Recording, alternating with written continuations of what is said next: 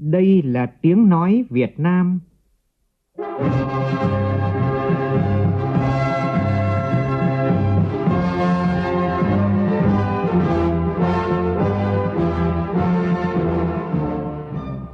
là tiếng nói Việt Nam phát thanh từ Hà Nội, thủ đô nước Cộng hòa xã hội chủ nghĩa Việt Nam.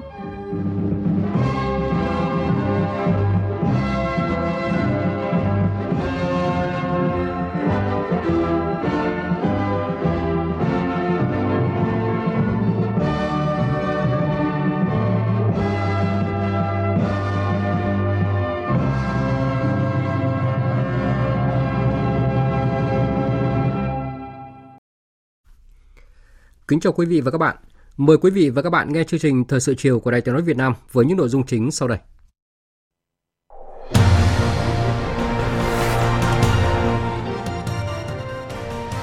Thảo luận về dự thảo nghị quyết thí điểm cấp quyền lựa chọn sử dụng biển số ô tô thông qua đấu giá, nhiều đại biểu Quốc hội thống nhất việc ban hành nghị quyết là cần thiết, song cần cân nhắc những tình huống phát sinh để có thể đảm bảo quyền lợi của người tham gia cũng như gia tăng thêm nguồn thu cho ngân sách nhà nước. Khánh Hòa tổ chức đón chuyến bay thẳng từ Kazakhstan đưa hơn 350 hành khách đến du lịch Nha Trang. Đại học Quốc gia Hà Nội có 6 lĩnh vực góp mặt trong bảng xếp hạng thế giới. Mưa lũ lớn tiếp diễn tại các tỉnh miền Trung đe dọa cuộc sống của hàng trăm hộ dân. Cũng trong chương trình, phóng viên Đài Tiếng nói Việt Nam phản ánh về tình trạng lãng phí cảng cá Tân Phụng, tỉnh Bình Định được đầu tư cả chục tỷ đồng nhưng lại bỏ hoang. Trong phần tin quốc tế, Thủ tướng Đức thăm Pháp trong bối cảnh bất đồng giữa hai nước khó có thể thu hẹp, nhất là trong vấn đề cuộc khủng hoảng Ukraine và giá trần khí đốt. Tổng thống Hàn Quốc đưa ra đề xuất táo bạo, nếu Triều Tiên chấp nhận phi hạt nhân hóa và đối thoại thì Hàn Quốc sẽ hỗ trợ nước này hết mức về mặt kinh tế và chính trị.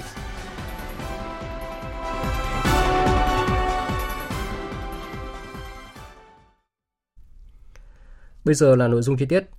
Chiều nay tại Phủ Chủ tịch, Chủ tịch nước Nguyễn Xuân Phúc đã tiếp các đại sứ El Salvador, Ấn Độ và Hàn Quốc trình quốc thư. Chủ tịch nước chúc mừng các đại sứ nhận nhiệm vụ tại Việt Nam và cho biết các cơ quan chức năng của Việt Nam sẽ tạo điều kiện thuận lợi để các đại sứ hoàn thành tốt nhất nhiệm vụ thúc đẩy quan hệ hợp tác song phương. Phóng viên Vũ Dũng đưa tin. Tiếp đại sứ El Salvador Ruben Bugot, Chủ tịch nước Nguyễn Xuân Phúc hoan nghênh El Salvador mở đại sứ quán tại Việt Nam. Chúc mừng đại sứ được cử làm đại sứ đặc mệnh toàn quyền đầu tiên của Cộng hòa El Salvador tại Việt Nam. Đây là dấu mốc quan trọng, góp phần thúc đẩy quan hệ hai nước phát triển sâu sắc hơn nữa.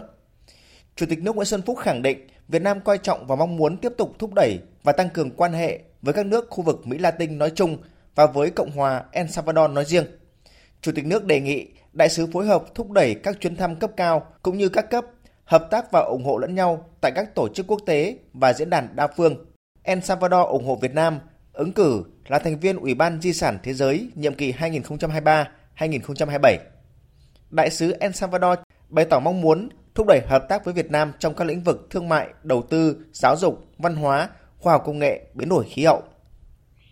Tiếp đại sứ Ấn Độ Sandeep Arya, Chủ tịch nước Nguyễn Xuân Phúc khẳng định chính sách nhất quán của Việt Nam luôn coi trọng quan hệ hữu nghị và đối tác chiến lược toàn diện với Ấn Độ.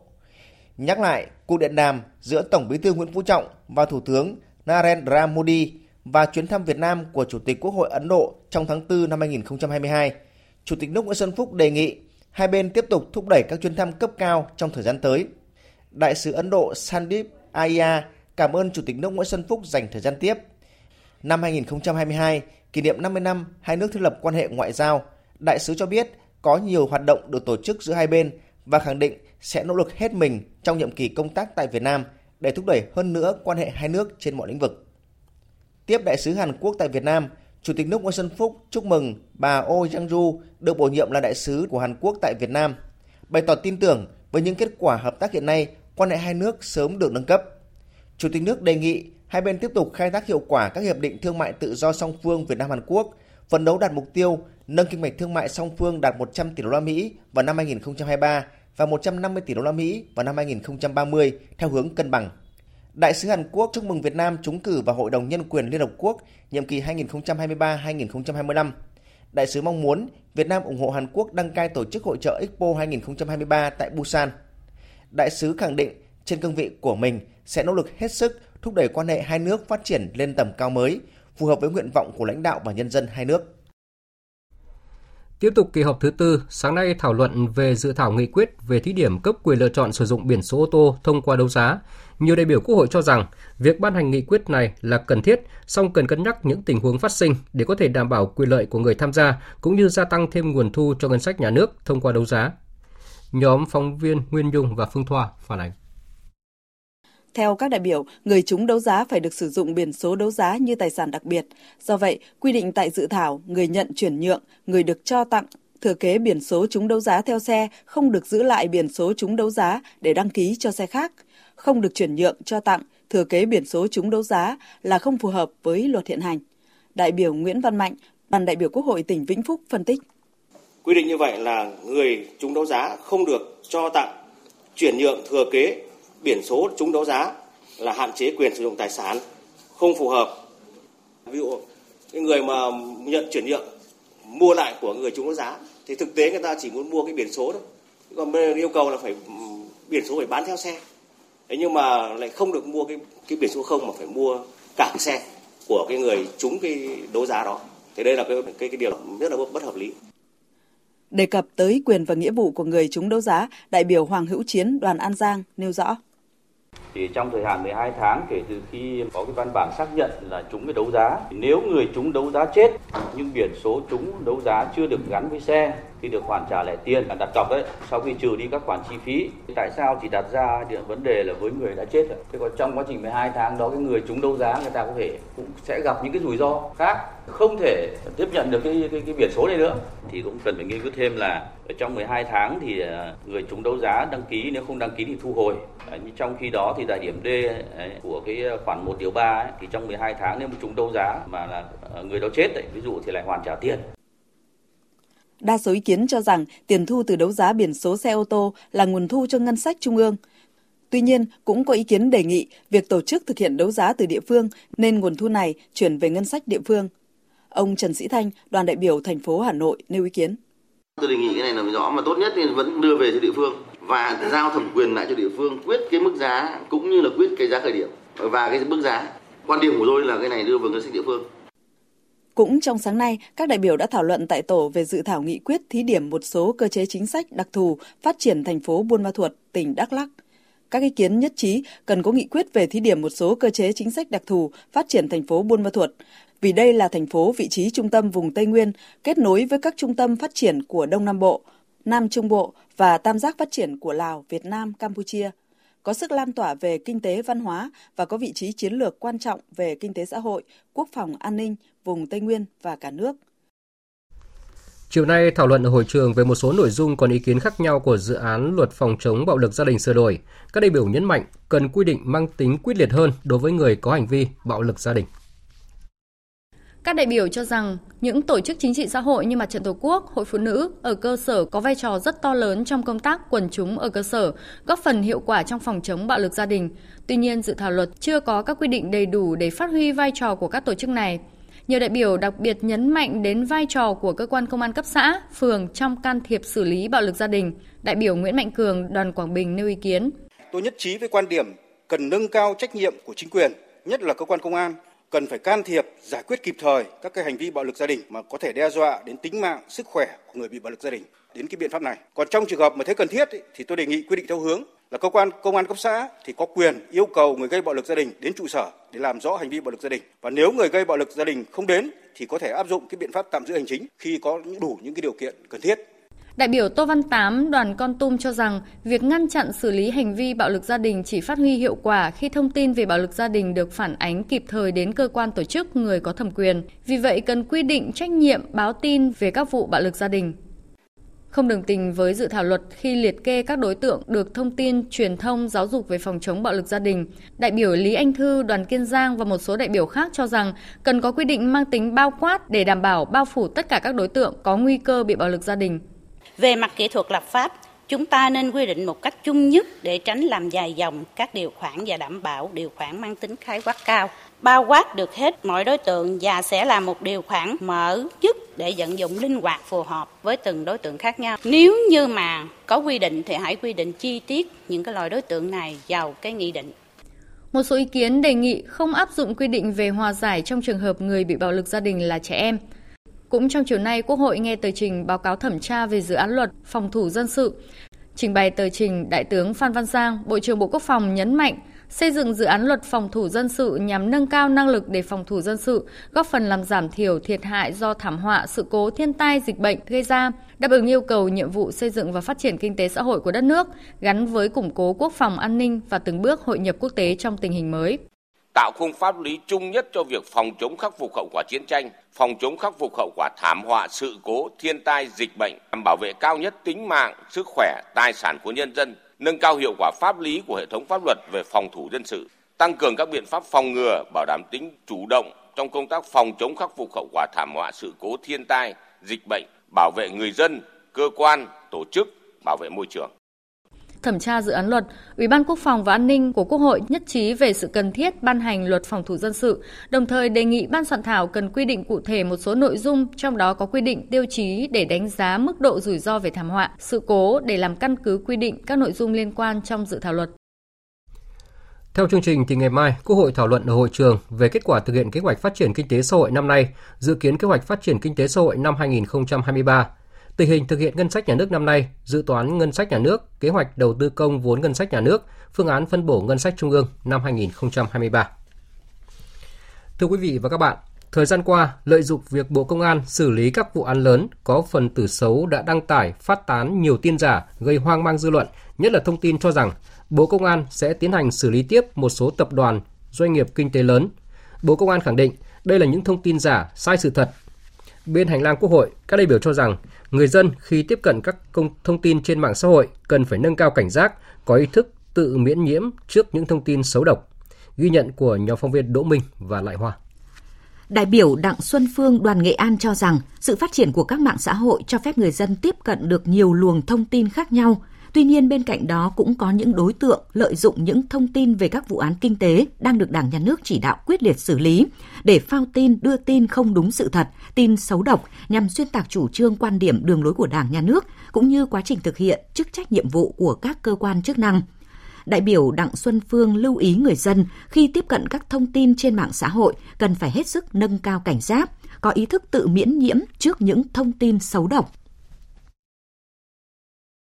Bộ Thông tin và Truyền thông thì cũng đã ban hành cái bộ hướng dẫn về tiêu chuẩn nhận diện cái tình trạng báo hóa trang thông tin điện tử, mạng xã hội. Bên cạnh đó nó có khả năng là tự nhận thức được, đánh giá được những cái luồng thông tin xấu độc ở trên các cái phương tiện mạng xã hội hiện nay. Việc kiên quyết xử lý một cách kịp thời, đấu tranh gỡ bỏ các cái thông tin xấu độc trên thì cần phải có cái sự vào cuộc của các lực lượng chức năng, phát huy đẩy mạnh cái công tác tuyên truyền bằng các cái công cụ báo chí, truyền thông chính thống của Đảng và Nhà nước. Đại biểu Nguyễn Thị Việt Nga đề nghị để mà không có thông tin xấu độc, ít thông tin xấu độc nghĩa là hạn chế đến mức tối đa thì trách nhiệm thuộc về Bộ Thông tin Truyền thông và một số các bộ ngành có liên quan. Nhưng điều quan trọng thứ hai nữa là khi có thông tin xấu độc thì làm như thế nào để hạn chế đến mức thấp nhất cái ảnh hưởng của nó. Thì tôi nghĩ rằng trách nhiệm thuộc về các cơ quan báo chí chính thống, bởi vì nếu như chúng ta có thông tin một cách đầy đủ, chính xác và kịp thời thì người dân cũng sẽ dễ dàng tiếp cận được thông tin và họ sẽ phân biệt được đâu là thông tin bịa đặt, đâu là thông tin chính thống. Trả lời chất vấn tại phiên họp thứ 14 của Ủy ban Thường vụ Quốc hội vào tháng 8 vừa qua, Bộ trưởng Bộ Công an Tô Lâm đánh giá tình trạng phát tán tin giả, tin sai sự thật trên Internet, mạng xã hội đáng báo động và đang diễn biến rất phức tạp theo chiều hướng gia tăng, gây ảnh hưởng không nhỏ đến dư luận xã hội. Trước tình hình đó, Bộ Công an đã phối hợp với Bộ Thông tin và Truyền thông triển khai nhiều giải pháp đấu tranh đồng bộ để ngăn chặn. Các đại biểu cũng kỳ vọng vào những giải pháp thời gian tới khi mà tại kỳ họp thứ tư này, Bộ trưởng Bộ Thông tin và Truyền thông Nguyễn Mạnh Hùng trực tiếp trả lời chất vấn trước Quốc hội sẽ đưa ra những giải pháp căn cơ nhằm ngăn chặn tình trạng đăng tải phát tán nhiều tin giả, gây hoang mang dư luận trong tình trạng này thời gian tới. Thời sự VOV, nhanh, tin cậy, hấp dẫn. Thưa quý vị và các bạn, trong khuôn khổ chuyến công tác tại Mỹ Latin từ ngày 22 tháng 10 đến hôm nay, đoàn đại biểu Đảng ta do đồng chí Phan Đình Trạc, Ủy viên Bộ Chính trị, Bí thư Trung ương Đảng, Trưởng ban Nội chính Trung ương, Phó trưởng ban Thường trực Ban Chỉ đạo Trung ương về phòng chống tham nhũng tiêu cực, Phó trưởng ban Thường trực Ban Chỉ đạo Cải cách tư pháp Trung ương dẫn đầu đã thăm và làm việc tại Argentina. Phóng viên Văn Hiếu đưa tin. Trong thời gian chuyến thăm, đồng chí Phan Đình Trạc đã hội kiến với Phó Chủ tịch Thường trực Đảng Công lý, chính đảng chủ chốt trong Liên minh cánh tả cầm quyền. Thống đốc tỉnh Buenos Aires Axel Kicillof, Phó Chủ tịch Thường trực Đảng Đề xuất Cộng hòa, chính đảng chủ chốt trong Liên minh Trung hữu cầm quyền, nhiệm kỳ 2015-2019, Federico Angelini, hội đàm với Ủy viên Bộ Chính trị, Bí thư Trung ương phụ trách đối ngoại Đảng Cộng sản Argentina, Jorge Grenet, có các cuộc gặp làm việc với Bộ trưởng Bộ Quốc phòng, Cố vấn cấp cao của Đảng Công lý Jorge Tayana và Bộ trưởng Bộ Nội vụ Eduardo Enrique de Pedro. Tại các cuộc hội kiến, hội đàm và làm việc, đồng chí Phan Đình Trạc đánh giá cao sự phát triển ngày càng tốt đẹp của mối quan hệ hữu nghị, hợp tác truyền thống và đối tác toàn diện Việt Nam-Argentina, đặc biệt trong bối cảnh hai nước đang hướng tới kỷ niệm 50 năm ngày thiết lập quan hệ ngoại giao tháng 10 năm 1973, tháng 10 năm 2023. Nhấn mạnh hai nước cùng chia sẻ nhiều giá trị chung, tích cực tham gia và không ngừng tăng cường hợp tác, ủng hộ lẫn nhau tại các diễn đàn quốc tế, song phương và đa phương, kịp thời hỗ trợ lẫn nhau trước tác động của đại dịch COVID-19. Đồng chí Phan Đình Trạc đề nghị hai nước tiếp tục đẩy mạnh hợp tác trên tất cả các lĩnh vực, nhất là các hoạt động hợp tác chính trị, kinh tế, văn hóa, quốc phòng, an ninh, phòng chống tội phạm cũng như các lĩnh vực tiềm năng khác, phối hợp chặt chẽ tổ chức hoạt động kỷ niệm 50 năm thiết lập quan hệ ngoại giao giữa hai nước, đặc biệt là các chuyến thăm cấp cao của lãnh đạo hai đảng, hai nước nhân sự kiện này. Lãnh đạo các chính đảng, các cơ quan chính phủ của Argentina đánh giá cao những thành tựu to lớn mà nhân dân Việt Nam đã đạt được trong suốt quá trình đấu tranh giành độc lập dân tộc, xây dựng đất nước và phát triển kinh tế, giải quyết các vấn đề xã hội, cải thiện nhanh chóng điều kiện sống của nhân dân cũng như uy tín ngày càng cao của Việt Nam trên trường quốc tế. Đánh giá cao chuyến thăm của đoàn đại biểu cấp cao Đảng Cộng sản Việt Nam, bày tỏ tin tưởng chuyến thăm sẽ góp phần thúc đẩy hơn nữa quan hệ hữu nghị và hợp tác toàn diện giữa các chính đảng của Argentina với Đảng Cộng sản Việt Nam, giữa nhà nước, chính phủ và nhân dân hai nước Argentina-Việt Nam. Trong thời gian ở thăm Argentina, đồng chí Phan Đình Trạc và đoàn đại biểu cấp cao Đảng ta đã tới thăm khu quảng trường mang tên Việt Nam, dâng hoa tại tượng đài Chủ tịch Hồ Chí Minh, thăm và nói chuyện với cán bộ, nhân viên Đại sứ quán Việt Nam tại Argentina. Hôm nay, Học viện Chính trị Quốc gia Thành phố Hồ Chí Minh, Ban Tuyên giáo Trung ương và Tỉnh ủy Long An phối hợp tổ chức hội thảo khoa học Đồng chí Võ Văn Ngân với Cách mạng Việt Nam và quê hương Long An. Dự hội thảo có ông Nguyễn Xuân Thắng, Ủy viên Bộ Chính trị, Giám đốc Học viện Chính trị Quốc gia Hồ Chí Minh, Chủ tịch Hội đồng Lý luận Trung ương và 200 đại biểu đại diện các bộ ban ngành Trung ương, một số tỉnh thành phố phía Nam, các nhà khoa học và đại diện thân nhân gia đình đồng chí Võ Văn Ngân. Tin của phóng viên Nguyễn Quang, thường trú tại Thành phố Hồ Chí Minh. Đồng chí Võ Văn Ngân sinh năm 1902 trong một gia đình nông dân tại làng Bình Tả, xã Đức Hòa, huyện Đức Hòa, tỉnh Chợ Lớn, nay là tỉnh Long An. Tiếp thu truyền thống tốt đẹp của gia đình quê hương, đồng chí Võ Văn Ngân sớm trưởng thành trong thực tiễn hoạt động. Với năng lực tổ chức cao, đồng chí đã được Đảng tin tưởng, giao trọng trách Bí thư Tỉnh ủy Gia Định từ 1931 đến 1932. Sau đó là Bí thư Tỉnh ủy Chợ Lớn từ 1932 đến 1935 và đã có những đóng góp quan trọng trong việc phục hồi, củng cố tổ chức Đảng và phát triển phong trào cách mạng ở Gia Định, Chợ Lớn. Phát biểu tại hội thảo, Ủy viên Bộ Chính trị, Giám đốc Học viện Chính trị Quốc gia Hồ Chí Minh, Chủ tịch Hội đồng Lý luận Trung ương Nguyễn Xuân Thắng khẳng định, đồng chí Võ Văn Ngân là tấm gương sáng về nói đi đôi với làm, lý luận gắn với thực tiễn. Tác phong gương mẫu và gần gũi với mọi người, đồng chí luôn nhạy bén nắm bắt được những vấn đề cốt lõi từ thực tiễn cách mạng, kịp thời có những ý kiến đề xuất với Đảng các vấn đề quan trọng về đường lối và sự lãnh đạo chỉ đạo phong trào cách mạng. Hội thảo tổng hợp gần 40 tham luận của các đồng chí lãnh đạo Đảng, đại diện bộ ngành trung ương, nhà khoa học, lãnh đạo một số tỉnh thành trong cả nước. Các bài tham luận sẽ được biên tập, chỉnh lý bổ sung, làm tài liệu cho công tác nghiên cứu về cuộc đời sự nghiệp cách mạng của đồng chí Võ Văn Ngân. Tại trụ sở Chính phủ, sáng nay, Phó Thủ tướng Vũ Đức Đam, Tổ trưởng Tổ công tác số 3, kiểm tra đôn đốc tháo gỡ khó khăn vướng mắc, đẩy mạnh giải ngân vốn đầu tư công của Chính phủ, đã làm việc với một số bộ ngành, cơ quan trung ương, địa phương về tiến độ giải ngân vốn đầu tư công năm nay. Theo báo cáo của Bộ Kế hoạch và Đầu tư, tính đến ngày 30 tháng 9, các bộ ngành, cơ quan trung ương, địa phương đã phân bổ chi tiết 100% vốn đầu tư công, giải ngân được 2.603 trong số 12.539 tỷ đồng được giao, đạt 20,77%. Có 7 trong số 12 đơn vị có giải ngân thấp dưới 20% như Bộ Y tế, Đại học Quốc gia Thành phố Hồ Chí Minh, Hội Nhà báo Việt Nam. Đại diện các bộ ngành, cơ quan trung ương địa phương cho biết sẽ tăng tốc giải ngân vốn đầu tư công trong những tháng cuối năm và báo cáo một số vướng mắc khó khăn đang gặp phải. Kết luận cuộc họp, Phó Thủ tướng Vũ Đức Đam yêu cầu các bộ ngành, cơ quan trung ương địa phương quán triệt tinh thần chỉ đạo của Thủ tướng Chính phủ là nỗ lực hết sức, tháo gỡ đến cùng, không để tình trạng có tiền mà không tiêu được. Đồng thời những dự án không giải ngân được thì khẩn trương làm thủ tục để hoàn trả lại vốn đã phân bổ về ngân sách. Đặc biệt, các bộ ngành phối hợp chặt chẽ để xử lý những khó khăn vướng mắc mang tính đặc thù trong lĩnh vực khoa học, văn hóa, trong các dự án đầu tư xây dựng cơ bản.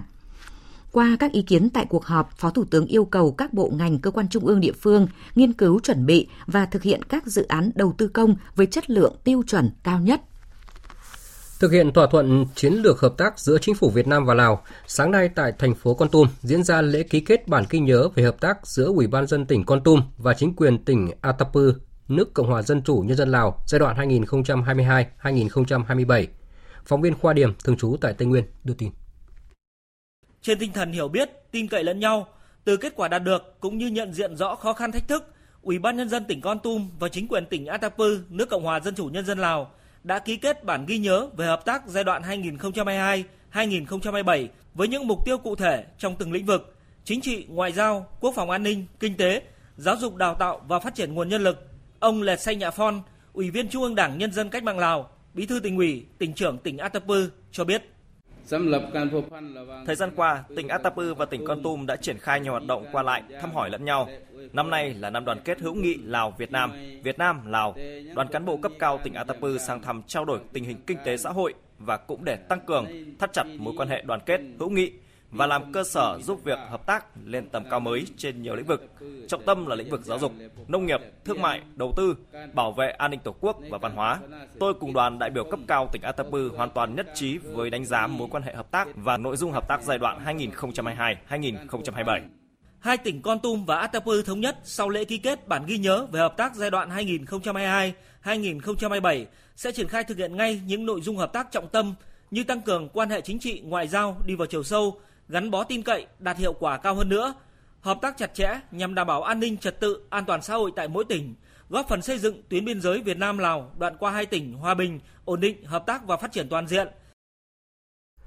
Thêm những tín hiệu tích cực cho du lịch các tỉnh miền Trung khi sáng nay, tỉnh Khánh Hòa phối hợp với doanh nghiệp lữ hành, hãng hàng không Vietjet tổ chức lễ đón chuyến bay thẳng từ Kazakhstan đến sân bay quốc tế Cam Ranh, đưa hơn 350 hành khách đến du lịch Nha Trang.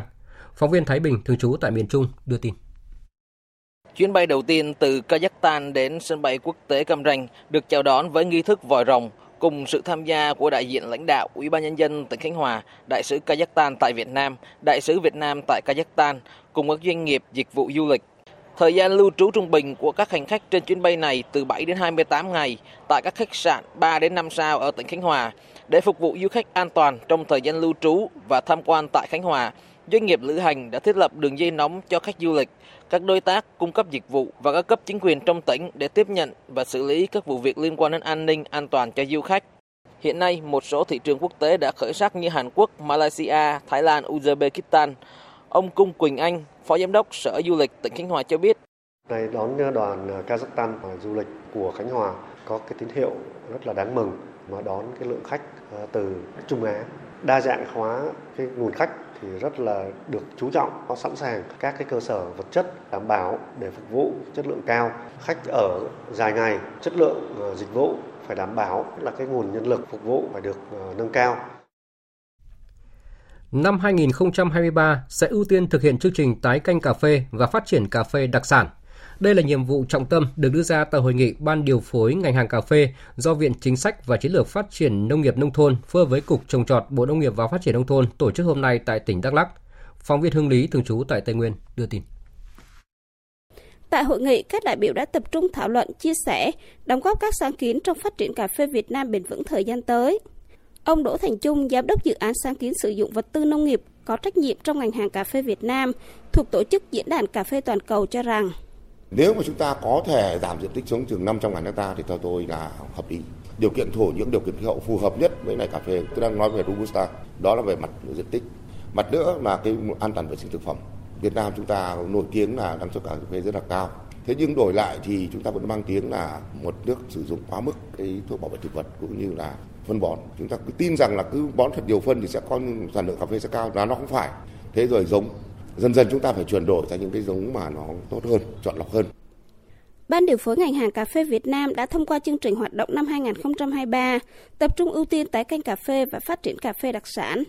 Để đạt được mục tiêu đến năm 2025, sẽ có 107.000 hectare cà phê tái canh và 11.500 hectare cà phê đặc sản, với sản lượng 5.000 tấn. Để đạt được mục tiêu này, ông Lê Văn Đức, Phó Cục trưởng Cục Trồng trọt, Chánh Văn phòng Ban điều phối ngành hàng cà phê Việt Nam nhấn mạnh. Hiện nay thì chúng ta đã có cái chương trình tái canh cà phê, thì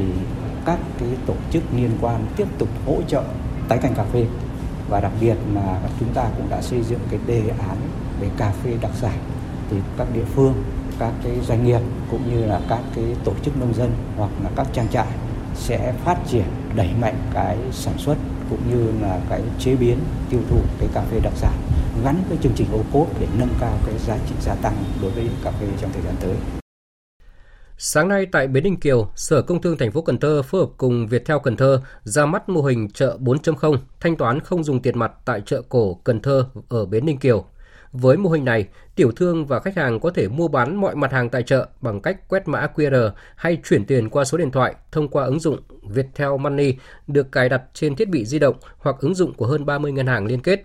Người dân sẽ không còn gặp những trở ngại như phải mang theo tiền lẻ, tính toán tiền thừa như cách giao dịch truyền thống trước đây. Theo ông Huỳnh Trung Kiên, Giám đốc Viettel Cần Thơ, sau 2 tháng triển khai thì đã có hơn 150 tiểu thương tại chợ cổ Cần Thơ và người dân xung quanh chợ đăng ký trở thành điểm chấp nhận thanh toán không dùng tiền mặt. Phòng chống tham nhũng, tiêu cực, lãng phí.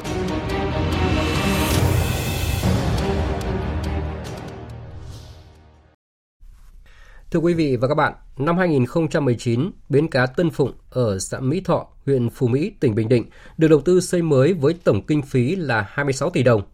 Từ khi đưa vào sử dụng đến nay, ngư dân địa phương không đưa tàu thuyền vào bến cá này vì họ cho rằng vị trí xây dựng bến cá chưa phù hợp. Hiện thì nhiều hạng mục bến cá này không được sử dụng đã bắt đầu xuống cấp gây lãng phí. Bài viết của phóng viên Thanh Thắng tại miền Trung sẽ đề cập nội dung này. Những ngày này, nhiều tàu cá ở xã Mỹ Thọ, huyện Phù Mỹ liên tục về bờ bán các loại hải sản. Tuy nhiên, hầu hết ngư dân không đưa hải sản vào bến Tân Phụng, xã Mỹ Thọ mà bán trực tiếp ở khu vực bờ biển. Ngư dân Võ Đình Quang ở thôn Chánh Trạch 2, xã Mỹ Thọ, huyện Phù Mỹ cho biết, bến cá Tân Phụng được xây dựng và đưa vào sử dụng năm 2019. Bến cá được đầu tư khang trang nhưng ngư dân địa phương không mặn mà vì vị trí xây dựng quá cao so với mặt nước biển. Hơn nữa, khu vực neo đậu tàu thuyền trước bến cá, sóng lớn không thể bơi thúng hoặc đưa các loại thuyền công suất nhỏ vào. Ngư dân Võ Đình Quang cho biết, việc xây dựng bến cá ở một nơi không phù hợp đã gây nhiều lãng phí. Tới cái thang sóng, khúc dưới đây là sóng to lắm. Chỉ có khúc ở trên kia, bơi thúng vô chứ không phải là bơi đi xuồng kia ruột to tát vô đâu. Chưa lần nào đưa cá đây bác mà. Thứ nhất là không có đường lên, hai là đường cao đồ quá. Ví dụ người ta chút đỉnh, chẳng ta bỏ cái đây ta đi lên. Còn dưới kia là mắm vô, bơi thúng vô như chỗ đó bán được rồi. Chợ nó có hộp trên đây đâu mà ta theo số lượng đông, chẳng một người ta đem đây rồi bán cho ai. Tại xã Mỹ Thọ, huyện Phù Mỹ, hiện có 218 tàu cá, công suất mỗi tàu khoảng 200 CV. Các tàu chủ yếu đánh bắt gần bờ, một số tàu cá di chuyển ngư trường phía Nam. Trong số này, có 85 tàu thuyền thường xuyên cập vào khu vực bãi biển thôn Tân Phụng, xã Mỹ Thọ. Bến cá Tân Phụng được nhà nước đầu tư kinh phí để xây dựng, nhưng vị trí này đường giao thông từ biển đến bến cá lại rất khó khăn. Ông Nguyễn Ngọc Hoàng, Chủ tịch Ủy ban Nhân dân xã Mỹ Thọ, huyện Phù Mỹ cho biết, trước đây, các ngành chức năng dự tính làm bến cá Tân Phụng trước, rồi sau này tiếp tục đề xuất làm cầu cảng kết nối với bến cá. Tuy nhiên, nguồn kinh phí để xây dựng cầu cảng quá lớn, chưa thể đầu tư. Theo ông Nguyễn Ngọc Hoàng, việc vận chuyển cá từ biển lên bến gặp nhiều khó khăn, dẫn đến việc đưa bến cá vào hoạt động càng khó. Cái vùng của Tân Phụng là cái vùng bãi ngang, cho nên cá mà cặp vô thác bờ là nó khó, cho nên nó phải có cầu cảng. Bây giờ mình là chưa có kinh phí đầu tư xây dựng cầu cảng được thì cái việc mà đưa cá vận chuyển lên là nó khó khăn. Từ năm 21 tới nay thì Sở Nông nghiệp cùng với địa phương, huyện, xã cũng đã vận động thì cái mùa mà cá nhiều để vào chế biến thì họ cũng đã vào có chế biến. Bến cá Tân Phụng là công trình thuộc dự án Nguồn lợi ven biển vì sự phát triển bền vững do Ngân hàng Thế giới tài trợ. Công trình có mức đầu tư hơn 26 tỷ đồng do Sở Nông nghiệp và Phát triển Nông thôn tỉnh Bình Định làm chủ đầu tư. Dự án khởi công vào năm 2017. Đến đầu năm 2019 thì hoàn thành, bàn giao cho Ban Quản lý Cảng cá Bình Định thuộc Sở Nông nghiệp và Phát triển Nông thôn tỉnh Bình Định quản lý. Khuôn viên bến cá Tân Phụng rộng hàng ngàn mét vuông với nhiều hạng mục như nhà bảo vệ, điện, các trạm xử lý nước thải, khu nhà điều hành, nhà phân loại sản phẩm, tời len cá, đường giao thông nội bộ. Sau thời gian hoạt động cầm chừng, nhiều hạng mục nay đang xuống cấp, hư hỏng. Một số vị trí, hệ thống đường điện, đường ống nước, tường vách xuống cấp, gãy sét, đường bê tông từ bến cá đi xuống bãi biển đã bị sóng đánh gãy một đoạn, nhiều vị trí khác bị xói lở. Ông Trần Văn Phúc, Giám đốc Sở Nông nghiệp và Phát triển Nông thôn tỉnh Bình Định cho biết, Sở đang rà soát lại tất cả hạng mục của bến cá Tân Phụng, đồng thời phối hợp với chính quyền huyện Phù Mỹ tháo gỡ khó khăn để vận động ngư dân vào bến cá hoạt động. Sở Nông nghiệp cũng đã phối hợp với Ủy ban nhân dân huyện Phù Mỹ, chính quyền xã Nha Mỹ Thọ tuyên truyền cũng như mời tất cả các hộ dân đã làm việc để chúng ta đưa vào cái hoạt động tại bến cá. Trong thời gian qua thì cái số lượng mà bà con vào này thì chưa được nhiều. Bà con theo cái thói quen thì họ cứ muốn là vào những cái nơi cũ. Đến giờ này cũng rất là khó khăn để mà đưa tất cả các cái bà con mua bán cũng như là các cái chủ tàu mà để vào tại bến cá Tân Phụng. Tiếp tục chương trình là các nội dung đáng chú ý khác. Hướng đến kỷ niệm 40 năm Ngày Nhà giáo Việt Nam 20 tháng 11 năm 1982, 20 tháng 11 năm 2022, Hội đồng Đội Trung ương phối hợp với các đơn vị liên quan tổ chức cuộc thi viết Nét đẹp thầy trò dành cho thiếu nhi Việt Nam từ 6 đến 10 tuổi đang sinh hoạt học tập tại các trường tiểu học, các cung, nhà thiếu nhi, trung tâm hoạt động thanh thiếu nhi, các câu lạc bộ, trung tâm huyện viết chữ đẹp trong cả nước. Cuộc thi là hoạt động để thiếu nhi nói riêng và cộng đồng nói chung thể hiện tình cảm tốt đẹp với các thầy giáo, cô giáo và mái trường mến yêu, góp phần nâng cao tính giáo dục, khơi dậy niềm tự hào của học sinh với trường lớp thầy cô, động viên khuyến khích các thầy giáo, cô giáo vượt qua khó khăn, tiếp tục có những cống hiến cho sự nghiệp giáo dục nước nhà.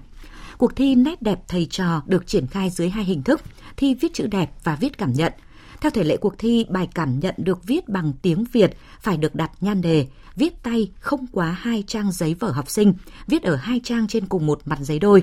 Hình thức trình bày đẹp phù hợp. Thí sinh có thể sử dụng các loại bút máy, bút bi, bút kim, bút gel để thể hiện bài thi. Sau khi thực hiện bài thi, thí sinh chụp ảnh bài viết không chỉnh sửa qua website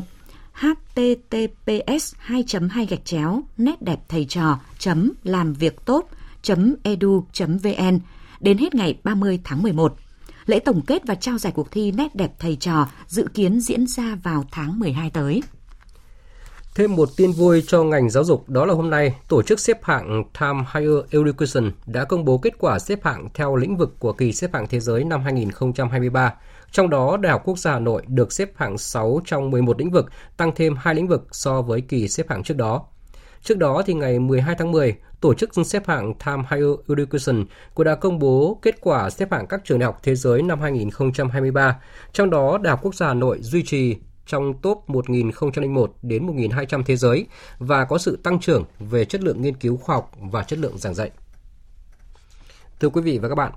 tại khu vực miền núi tỉnh Quảng Nam, thì mưa to kéo dài từ tối qua đã khiến cho nước các sông dâng cao. Quốc lộ 40B ngập sâu chia cắt hai huyện miền núi Bắc Trà My và Nam Trà My. Phóng viên Long Phi tại miền Trung thông tin chi tiết.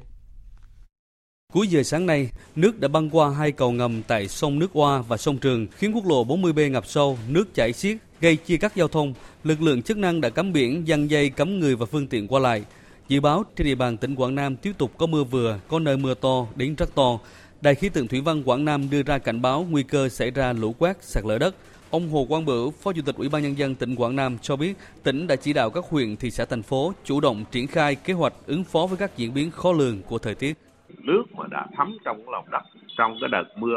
chúng tôi cảnh báo, yêu cầu chính quyền địa phương tuyên truyền bà con phòng tránh những cái nơi sạt lở cao, chỉ đạo những cái chủ hồ, thủy điện, thủy lợi theo dõi thường xuyên cái mực nước, chúng ta có các hợp đồng xã liên hồ phù hợp. Theo Trung tâm Dự báo Khí tượng Thủy văn Quốc gia, chiều tối và đêm nay, khu vực từ Quảng Ngãi đến Bình Định tiếp tục có mưa vừa, mưa to, cục bộ có nơi mưa rất to và dông. Nguy cơ cao xảy ra lũ quét, sạt lở đất ở khu vực vùng núi và ngập úng tại các khu vực trũng thấp. Trong khi đó, hiện nay, mực nước hạ lưu sông Vu Gia và Thu Bồn ở tỉnh Quảng Nam dao động trên mức báo động 1. Các sông ở Quảng Ngãi và Bình Định đang lên. Từ nay đến hết ngày mai, trên các sông từ Quảng Nam đến Bình Định sẽ xuất hiện một đợt lũ, biên độ lũ lên ở thượng lưu các sông từ 3 đến 5 mét, hạ lưu từ 1 đến 3 mét. Đỉnh lũ trên các sông khả năng lên mức báo động 1, báo động 2. Nguy cơ cao xảy ra lũ quét, sạt lở đất ở Trung Du, vùng núi và ngập lụt vùng trũng thấp ven sông, khu đô thị tại Quảng Nam đến Bình Định. Về diễn biến chiều cường tại Nam Bộ, Từ ngày mai đến 30 tháng 10, mực nước tại trạm Vũng Tàu tiếp tục tăng và duy trì ở mức cao. Mực nước cao nhất tại Vũng Tàu trong đợt chiều cường này có thể đạt 4m25 đến 4m35. Mực nước chiều cường ở mức cao tại khu vực ven biển Nam Bộ duy trì trong khoảng từ 1 đến 4 giờ và từ 13 giờ đến 17 giờ. Tại các khu vực trong đất liền thì đỉnh chiều sẽ xuất hiện chậm hơn từ 1 đến 3 giờ, tùy thuộc vào từng khu vực. Do ảnh hưởng của chiều cường, khu vực ven biển các tỉnh Đông Nam Bộ có khả năng ngập úng tại các vùng trũng thấp, ven sông, ven suối và vùng ngoài đê bào. Thời sự VOV, nhanh, tin cậy, hấp dẫn.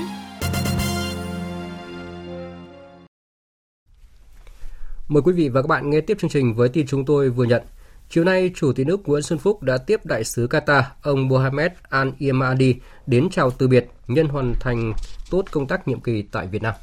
Chủ tịch nước Nguyễn Xuân Phúc đánh giá cao những đóng góp của Đại sứ trong nhiệm kỳ 6 năm qua, nhấn mạnh kim ngạch năm 2021 là hơn 400 triệu đô la Mỹ, đánh giá cao việc trao đổi đoàn các cấp và tích cực ủng hộ lẫn nhau tại các diễn đàn đa phương. Để thúc đẩy hợp tác hơn nữa giữa hai nước trong thời gian tới, Chủ tịch nước đề nghị hai bên phối hợp tổ chức các hoạt động kỷ niệm 30 năm thiết lập quan hệ ngoại giao vào năm 2023, tăng cường các hoạt động trao đổi đoàn các cấp, đề nghị doanh nghiệp và các quỹ đầu tư Qatar tăng cường đầu tư vào Việt Nam. Hai bên thúc đẩy sớm thành lập hội đồng doanh nghiệp, hoạt động xúc tiến đầu tư, diễn đàn doanh nghiệp nhân kỷ niệm 30 năm quan hệ ngoại giao, tạo điều kiện thuận lợi cho hợp tác về năng lượng, khí đốt, cung ứng dịch vụ dầu khí,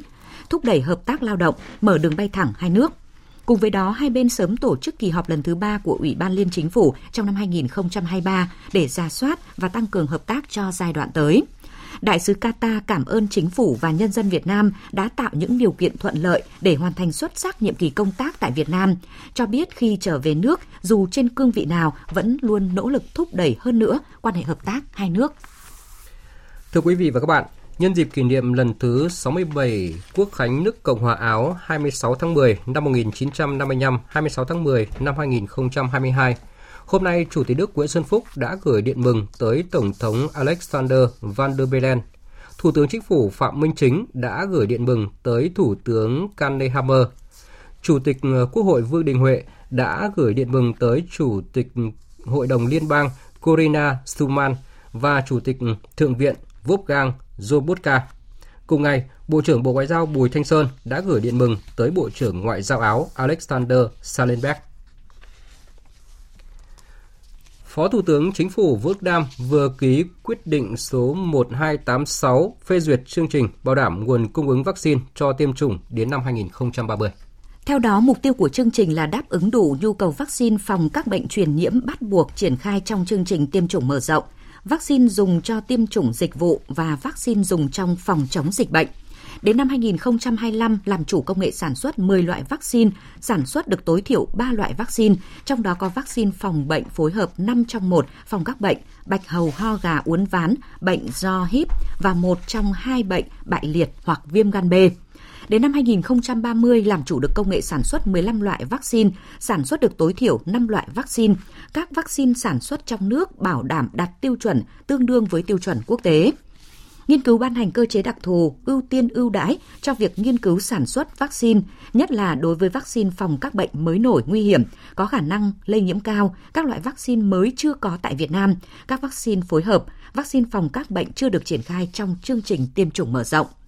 Đề xuất xây dựng các quy định liên quan đến cấp phép lưu hành, đấu thầu, mua sắm, cung ứng, sử dụng vaccine để triển khai thực hiện hiệu quả.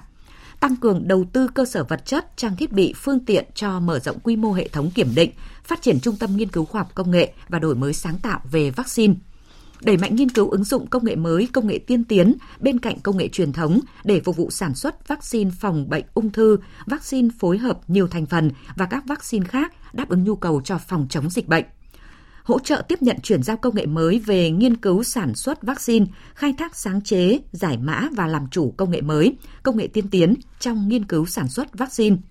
Ưu tiên phát triển nguồn nhân lực nghiên cứu sản xuất vaccine, đào tạo bồi dưỡng chuyên gia ở trong nước và ở nước ngoài về nghiên cứu sản xuất vaccine.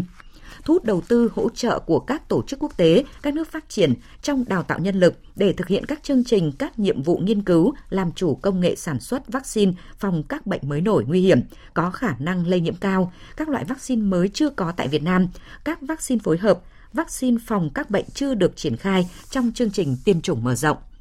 Tăng cường tiếp nhận thông tin, mở rộng, phát huy quan hệ hợp tác song phương đa phương với các nước, các tổ chức quốc tế trong nghiên cứu sản xuất vaccine. Nghiên cứu cơ chế tài chính nhằm bảo đảm tính đúng, tính đủ giá vaccine sản xuất trong nước cho chương trình tiêm chủng mở rộng để phát triển sản xuất vaccine trong nước. Thưa quý vị và các bạn, một ngày sau khi thông tin Tổng Bí thư Nguyễn Phú Trọng thăm chính thức Trung Quốc được báo chí hai nước công bố, truyền thông và chuyên gia nước này đã nhận định chuyến thăm cho thấy tính đặc biệt và tầm quan trọng của quan hệ Việt Nam-Trung Quốc. Phóng viên Bích Thuận, thường trú tại Bắc Kinh, Trung Quốc đưa tin. Trong bài viết đăng ngày hôm nay 26 tháng 10, tờ Thời báo Hoàn Cầu thuộc Nhân dân Nhật báo, cơ quan ngôn luận của Đảng Cộng sản Trung Quốc nhấn mạnh, Tổng Bí thư Nguyễn Phú Trọng sẽ là nhà lãnh đạo nước ngoài đầu tiên thăm nước này sau Đại hội 20 của Đảng Cộng sản Trung Quốc. Đây cũng là chuyến thăm đầu tiên của Tổng Bí thư Nguyễn Phú Trọng sau khi tái đắc cử nhiệm kỳ thứ 3. Bài báo dẫn đánh giá của bà Phan Kim Nga, nghiên cứu viên Viện Chủ nghĩa Mác thuộc Viện Khoa học Xã hội Trung Quốc khẳng định, chuyến thăm cho thấy tính đặc biệt và tầm quan trọng của quan hệ Việt Trung. Bà cho biết, chuyến thăm đã vượt qua ngoài mối quan hệ song phương theo nghĩa thông thường mà mang ý nghĩa chiến lược quan trọng. Bà cho rằng mối quan hệ giữa hai đảng đóng vai trò quan trọng trong việc dẫn dắt quan hệ hai nước. Hiện nay, cả hai bên đều đã bước sang giai đoạn phát triển mới và có nhiều vấn đề mới trong quản trị nhà nước cần tiếp tục tìm tòi. Cuộc gặp giữa lãnh đạo hai đảng sẽ tạo động lực to lớn cho sự hợp tác giữa các cơ quan ban ngành chính phủ và địa phương hai nước. Bài viết nhấn mạnh, trong 2 năm qua, quan hệ chính trị, kinh tế giữa hai nước không ngừng phát triển. Theo số liệu thống kê của Hải quan Trung Quốc, năm 2021, tổng kim ngạch thương mại song phương giữa Trung Quốc và Việt Nam đạt 230 tỷ đô la Mỹ, tăng 19,7%. Trong khi đó, ông Cát Hồng Lượng, Phó Viện trưởng Học viện ASEAN thuộc Đại học Dân tộc Quảng Tây, cũng có bài phân tích đăng trên tờ Thời báo Hoàn Cầu cho biết, cách đây 5 năm, sau khi Đại hội 19 của Đảng Cộng sản Trung Quốc bế mạc, Tổng Bí thư Tập Cận Bình với tư cách là nhà lãnh đạo cao nhất của Đảng và Nhà nước Trung Quốc đã chọn Việt Nam cho chuyến thăm nước ngoài đầu tiên của mình. Đây là sự thể hiện truyền thống tăng cường giao lưu cấp cao giữa hai đảng hai nước sau Đại hội Đảng, cũng là sự khắc họa mối quan hệ Trung Việt vượt lên trên quan hệ song phương theo nghĩa thông thường và có ý nghĩa chiến lược quan trọng. Hướng tới tương lai, cả hai nước đều đã thiết lập kế hoạch tổng thể đến giữa thế kỷ. Việt Nam đang nỗ lực thúc đẩy tầm nhìn 2045, trong khi Trung Quốc cũng đang hướng tới hành trình mới của mục tiêu 100 năm thứ hai. Ông cho rằng Tổng Bí thư Nguyễn Phú Trọng thăm Trung Quốc ngay sau khi Đại hội 20 kết thúc sẽ có ý nghĩa quan trọng đối với Trung Quốc và Việt Nam trong việc lấy quan hệ hai đảng dẫn dắt sự phát triển của quan hệ song phương. Tiếp theo là một số tin quốc tế đáng chú ý. Tại hội nghị về tái thiết Ukraine vừa diễn ra tại Đức, đại diện các nước công nghiệp phát triển gọi tắt là G7 và lãnh đạo Liên minh châu Âu đã đưa ra những định hướng cho kế hoạch phục hồi và tái thiết quốc gia Đông Âu này. Phóng viên Mạnh Hà, thường trú tại Pháp, đưa tin. Theo ước tính của Ngân hàng Thế giới, Ukraine sẽ cần tổng cộng khoảng 350 tỷ euro để có thể phục hồi và tái thiết đất nước. Con số này sẽ tương đương với 1,5 lần tổng sản phẩm quốc nội hàng năm của chính Ukraine.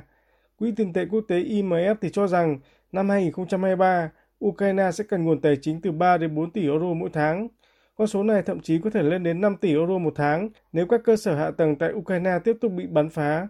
Giám đốc Quỹ tiền tệ quốc tế bà Kristalina Georgieva cảnh báo, đây mới chỉ là con số cần thiết cho giai đoạn phục hồi với điều kiện nền kinh tế hoạt động ổn định và các chính sách kinh tế vĩ mô được thực hiện đồng bộ. Chủ tịch Ủy ban châu Âu bà Ursula von der Leyen thì cho rằng đây là con số khổng lồ và cần sự chung tay của cả cộng đồng quốc tế, bởi không một quốc gia hay liên minh nào có thể đảm nhận giống như kế hoạch Marshall của Mỹ dành cho châu Âu trước đây. Kể từ khi cuộc xung đột Nga-Ukraine xảy ra, Liên minh châu Âu đã viện trợ tổng cộng cho Ukraine khoảng 9 tỷ euro. Trong khuôn khổ kế hoạch tái thiết Ukraine, Liên minh châu Âu tiếp tục cam kết sẽ hỗ trợ 18 tỷ euro trong năm 2023. Liên minh châu Âu và Quỹ tiền tệ quốc tế cũng ủng hộ việc sớm thiết lập một nền tảng hợp tác tài chính chung theo đề xuất của Ukraine để tập hợp và quản lý các nguồn tài trợ phục vụ cho kế hoạch tái thiết Ukraine. Phát biểu tại hội nghị, Thủ tướng Đức ông Olaf Scholz cho biết, đây là thách thức trong thời điểm hiện nay. Điều này tương tự như việc xây dựng kế hoạch Marshall mới trong thế kỷ 21 và cần phải được khởi động ngay từ hôm nay. Phục hồi, tái thiết và hiện đại hóa đất nước Ukraine sẽ là nhiệm vụ của nhiều thế hệ và cần sự đồng lòng của cộng đồng quốc tế. Tại hội nghị thượng đỉnh các nước G7 hồi tháng 6 vừa qua tại Đức,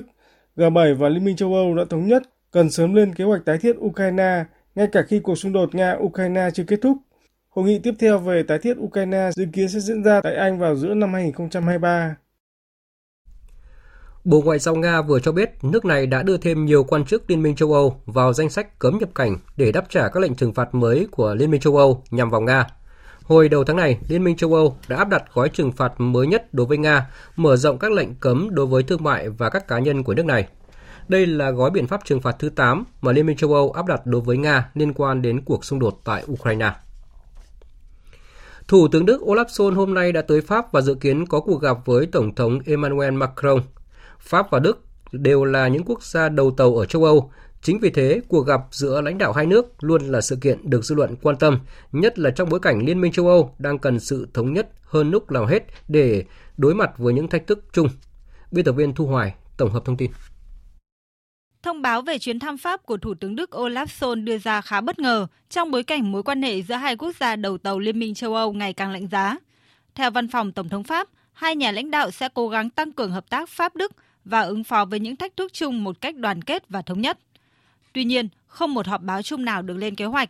Theo Nhật báo Nam Đức, trong lịch sử quan hệ giữa Berlin và Paris luôn được đánh dấu bằng những căng thẳng và điều này dường như không thay đổi vào thời điểm hiện nay. Trong những tuần gần đây, Thủ tướng Olaf Scholz và Tổng thống Pháp Emmanuel Macron đã công khai thể hiện sự bất đồng trong cách thức giải quyết khủng hoảng năng lượng, khắc phục sự bất lực của châu Âu về quốc phòng và cách tiếp cận với Trung Quốc. Căng thẳng đã bị đẩy lên đỉnh điểm hồi tuần trước khi cuộc họp Hội đồng Bộ trưởng Pháp-Đức đầu tiên dưới thời Thủ tướng Olaf Scholz đã bị hoãn sang tháng Giêng do những khác biệt về dự thảo tuyên bố chung. Bất đồng giữa hai nước cũng lộ rõ tại Hội nghị Thượng đỉnh Liên minh châu Âu vào tuần trước ở Bruxelles. Cựu Thủ tướng Pháp Dominique de Villepin đã cảnh báo sự khác biệt giữa Pháp và Đức có thể khiến châu Âu bị tê liệt vào thời điểm châu lục đang cần sự thống nhất và mạnh mẽ hơn lúc nào hết. Trên thực tế, sự khác biệt giữa hai quốc gia đầu tàu Liên minh châu Âu đã trở nên trầm trọng hơn kể từ khi cuộc xung đột tại Ukraine nổ ra hồi cuối tháng 2 vừa qua. Dẫu vậy, Pháp và Đức vẫn là những đầu tàu của Liên minh châu Âu. Đây là một thực tế mà hai nước không thể phủ nhận. Người phát ngôn chính phủ Đức mới đây đã một lần nữa khẳng định Pháp là đồng minh thân thiết nhất, trong khi Bộ trưởng Kinh tế Đức Robert Habeck nhấn mạnh. Hợp tác Pháp-Đức là một phần của tình đoàn kết châu Âu. Điều này rất quan trọng trong thời điểm này và rất thành công liên quan đến các lệnh trừng phạt cũng như hợp tác về tất cả các biện pháp năng lượng trong những tháng qua. Mọi ánh nhìn của châu Âu đều đang dõi về thủ đô Paris trong bối cảnh cuộc chiến ở Ukraine, lạm phát và khủng hoảng năng lượng đang khiến Liên minh châu Âu bị căng thẳng. Theo tin của phóng viên Đài Tiếng nói Việt Nam thường trú tại Nhật Bản, hôm nay Thứ trưởng Ngoại giao Hàn Quốc Cho Hun-dong và hai người đồng cấp Mỹ và Nhật Bản là Wendy Sherman và Mori Takeo đã nhóm họp tại thủ đô Tokyo. Tại cuộc họp, ba nước đã trao đổi về tình hình Triều Tiên, thống nhất rằng cần có biện pháp đối phó quyết liệt hơn nữa trong trường hợp Triều Tiên thử hạt nhân lần thứ 7. Trong đó, Hàn Quốc sẽ tăng cường năng lực răn đe Triều Tiên thông qua việc duy trì trạng thái phòng thủ liên quân vững chắc với Mỹ và hợp tác an ninh Hàn-Nhật. Đại diện của Hàn Quốc cho biết nếu Triều Tiên chấp nhận phi hạt nhân hóa và đối thoại, thì Hàn Quốc sẽ hỗ trợ hết mức về mặt kinh tế chính trị cho nước này thông qua đề xuất táo bạo của Tổng thống Yoon Suk Yeol. Bên cạnh đó, ba nước Hàn, Mỹ, Nhật sẽ tăng cường phối hợp với cộng đồng quốc tế để Triều Tiên dừng việc phóng tên lửa và thử hạt nhân, quay lại đối thoại phi hạt nhân hóa. Gần đây, Triều Tiên liên tiếp phóng tên lửa đạn đạo với tần suất dày đặc, trong đó có tên lửa bay qua không phận Nhật Bản. Nghiêm trọng hơn là các vụ phóng này tiềm ẩn nguy cơ cho thấy Triều Tiên đang chuẩn bị sử dụng vũ khí hạt nhân chiến thuật. Vừa rồi là phần tin thời sự quốc tế. Tiếp tục chương trình thời sự chiều nay là trang tin thể thao.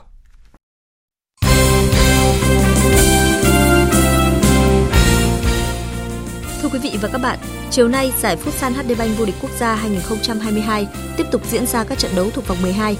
Câu lạc bộ Sài Gòn và Hiếu Hoa Đà Nẵng đã công hiến một trận cầu kịch tính, rượt đuổi tỷ số với 7 bàn thắng được ghi. Kết quả chung cuộc, câu lạc bộ Sài Gòn giành chiến thắng với 4 bàn, trong đó có cú đúp của Đỗ Viết Hòa Hiệp, giành 3 điểm để vươn lên vị trí thứ 3 trên bảng xếp hạng. Nhưng huấn luyện viên Nguyễn Hữu Hoàng Phúc không hài lòng với màn thể hiện của các học trò. Thực sự hôm nay Sài Gòn với áp lực phải có 3 điểm để có thể tiếp tục cuộc đua top 3 thì các cầu thủ của tôi đã có những lợi thế trong trận đấu. Tuy nhiên đây là trận đấu mà tôi không hài lòng nhất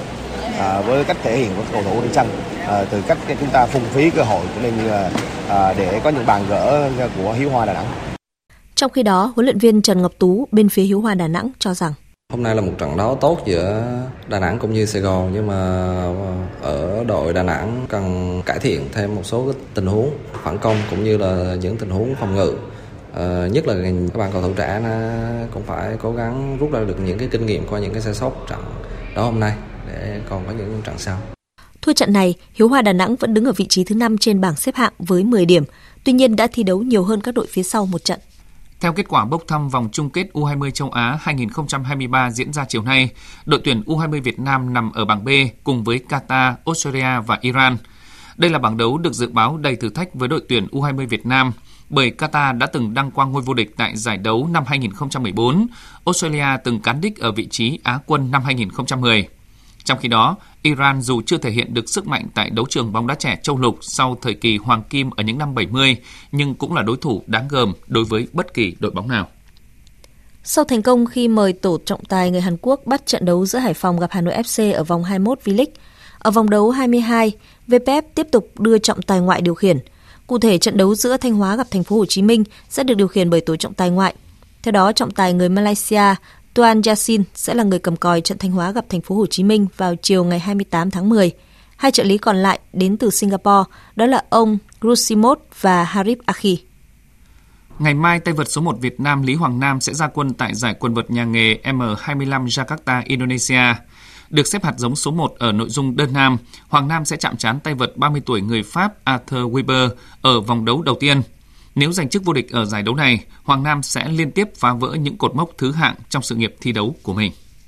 Sở hữu 4 vận động viên từng góp phần mang về tấm huy chương vàng lịch sử cho aerobic Việt Nam tại giải vô địch thế giới 2022, đội tuyển aerobic Thành phố Hồ Chí Minh đang có trong tay lực lượng mạnh nhất trước khi bước vào tranh tài tại Đại hội thể thao toàn quốc diễn ra cuối năm nay. Tranh tài ở hai nội dung lứa tuổi 15-17 và 5 nội dung lứa tuổi trên 18. Aerobic Thành phố Hồ Chí Minh nỗ lực hướng tới mục tiêu giành ngôi nhất toàn đoàn. Vận động viên Nguyễn Chế Thanh chia sẻ: hai giải trước rất là thành công, thì cái giải này là một cái giải cũng là giải lớn, thì tụi em cũng phải hết sức tập trung, không được chủ quan. Tại vì mỗi lần thi đấu là mỗi lần cảm giác nó khác nhau, nên lần này chúng em cũng phải rất là tập trung để hoàn thành các bài thi đấu. Khởi tranh vào chiều nay tại Trung tâm Thể dục Thể thao quận Cầu Giấy, Hà Nội, giải thể thao Công đoàn Viên chức Việt Nam 2022 quy tụ hơn 700 vận động viên, tranh tài ở 3 môn là cầu lông, bóng bàn và kéo co. Các vận động viên dự giải là cán bộ, công chức, viên chức, lao động từ 45 công đoàn trực thuộc Công đoàn Viên chức Việt Nam. Vận động viên cầu lông Trần Trọng Dần, Công đoàn Bộ Tài nguyên và Môi trường chia sẻ: năm 2022 này thì nhiều vận động viên đánh tốt hơn, do các công đoàn viên tham gia tập luyện tốt hơn. Sân bãi năm nay thì thảm cỏ đẹp hơn, rồi ánh sáng đầy đủ. Qua 2 mùa thì tôi cũng được đều là giải 3, đôi nam, đều là công đoàn viên nên gặp nhau là với tinh thần giao lưu học hỏi là chính, nên anh em rất là vui vẻ. Giải thể thao Công đoàn Viên chức Việt Nam 2022 là dịp để cán bộ, công chức, viên chức, lao động hưởng ứng các phong trào thể dục thể thao, rèn luyện nâng cao sức khỏe, đồng thời tăng cường mối đoàn kết, quyết tâm phấn đấu hoàn thành thắng lợi các nhiệm vụ chính trị được giao. Ông Nguyễn Hồng Minh, Phó Tổng cục trưởng Tổng cục Thể dục Thể thao cho biết: giải thể thao của Công đoàn Viên chức Việt Nam tổ chức thì ngày càng chuyên nghiệp, thực hiện cái sự phối hợp giữa Tổng cục Thể dục Thể thao và Công đoàn Viên chức Việt Nam. Đối với những sự kiện, những cái giải như thế này, chúng tôi sẽ hỗ trợ về mặt chuyên môn, về công tác tổ chức, về công tác điều hành, tất cả những hoạt động liên quan đến hoạt động chuyên môn chúng tôi sẽ hỗ trợ cho ban tổ chức để đảm bảo cái sự kiện nó thành công tốt đẹp. Và chúng tôi hy vọng rằng là đây là cái hoạt động mà sẽ góp phần tạo cái không khí phấn khởi, rồi tinh thần đoàn kết, hưởng ứng phong trào toàn dân rèn luyện thân thể theo gương Bác Hồ vĩ đại, góp phần xây dựng cái đời sống văn hóa tinh thần cho công đoàn viên các cấp. Giải năm nay diễn ra trong 3 ngày và bế mạc vào ngày 29 tháng 10. Ban tổ chức sẽ trao 48 bộ huy chương cho các vận động viên xuất sắc cùng các giải nhất, nhì và 3 toàn đoàn. Dự báo thời tiết. Khu vực Bắc Bộ có mưa vài nơi, sáng sớm có sương mù và sương mù nhẹ rải rác, trưa chiều giảm mây trời nắng, gió nhẹ, đêm và sáng sớm trời lạnh, có nơi trời rét, nhiệt độ từ 20 đến 31 độ, riêng khu Tây Bắc thấp nhất từ 18 đến 21 độ.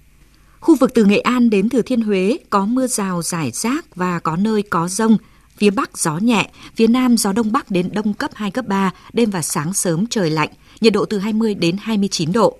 Khu vực từ Đà Nẵng đến Bình Thuận có mưa rào và dông rải rác, cục bộ có mưa to. Riêng khu vực từ Quảng Ngãi đến Phú Yên, đêm nay có mưa mưa vừa, có nơi mưa to và dông, gió Đông Bắc cấp 2, cấp 3, nhiệt độ từ 23 đến 29 độ, phía Nam cao nhất từ 30 đến 32 độ. Tây Nguyên có mưa rào và dông vài nơi, riêng tối nay và chiều mai có mưa rào và dông rải rác, gió Đông Bắc đến Đông cấp 2, cấp 3, nhiệt độ từ 19 đến 29 độ. Nam Bộ có mưa rào và dông vài nơi, riêng tối nay và chiều mai có mưa rào và dông rải rác, cục bộ có mưa to, gió Đông cấp 2, cấp 3, nhiệt độ từ 23 đến 33 độ. Khu vực Hà Nội có mưa vài nơi, sáng sớm có sương mù và sương mù nhẹ, trưa chiều giảm mây trời nắng, gió Đông đến Đông Nam cấp 2, cấp 3, đêm và sáng sớm trời lạnh, nhiệt độ từ 22 đến 30 độ. Dự báo thời tiết biển, Vịnh Bắc Bộ có mưa rào vài nơi, gió Đông Bắc đến Đông cấp 4, cấp 5. Vùng biển từ Quảng Trị đến Quảng Ngãi, vùng biển từ Bình Định đến Ninh Thuận và khu vực giữa Biển Đông có mưa rào và dông vài nơi, riêng phía Nam đêm nay có mưa rào rải rác và có nơi có dông, gió Đông Bắc cấp 4, cấp 5. Vùng biển từ Bình Thuận đến Cà Mau có mưa rào và dông rải rác, gió Đông Bắc cấp 3, cấp 4. Khu vực Bắc Biển Đông và khu vực quần đảo Hoàng Sa thuộc thành phố Đà Nẵng có mưa rào và dông vài nơi, trong mưa dông có khả năng xảy ra lốc xoáy và gió giật mạnh. Gió Đông Bắc cấp 6, có lúc cấp 7, giật cấp 8, cấp 9, biển động mạnh. Khu vực Nam Biển Đông, khu vực quần đảo Trường Sa thuộc tỉnh Khánh Hòa, vùng biển từ Cà Mau đến Kiên Giang và Vịnh Thái Lan, có mưa rào và dông rải rác, gió nhẹ. Thông tin dự báo thời tiết vừa rồi đã kết thúc chương trình Thời sự chiều nay của Đài Tiếng Nói Việt Nam. Chương trình do các biên tập viên Nguyễn Cường, Hoàng Ân và Hằng Nga thực hiện với sự tham gia của phát thanh viên Phương Hằng và kỹ thuật viên Thu Phương. Chịu trách nhiệm nội dung Nguyễn Thị Tuyết Mai. Cảm ơn quý vị và các bạn đã dành thời gian lắng nghe.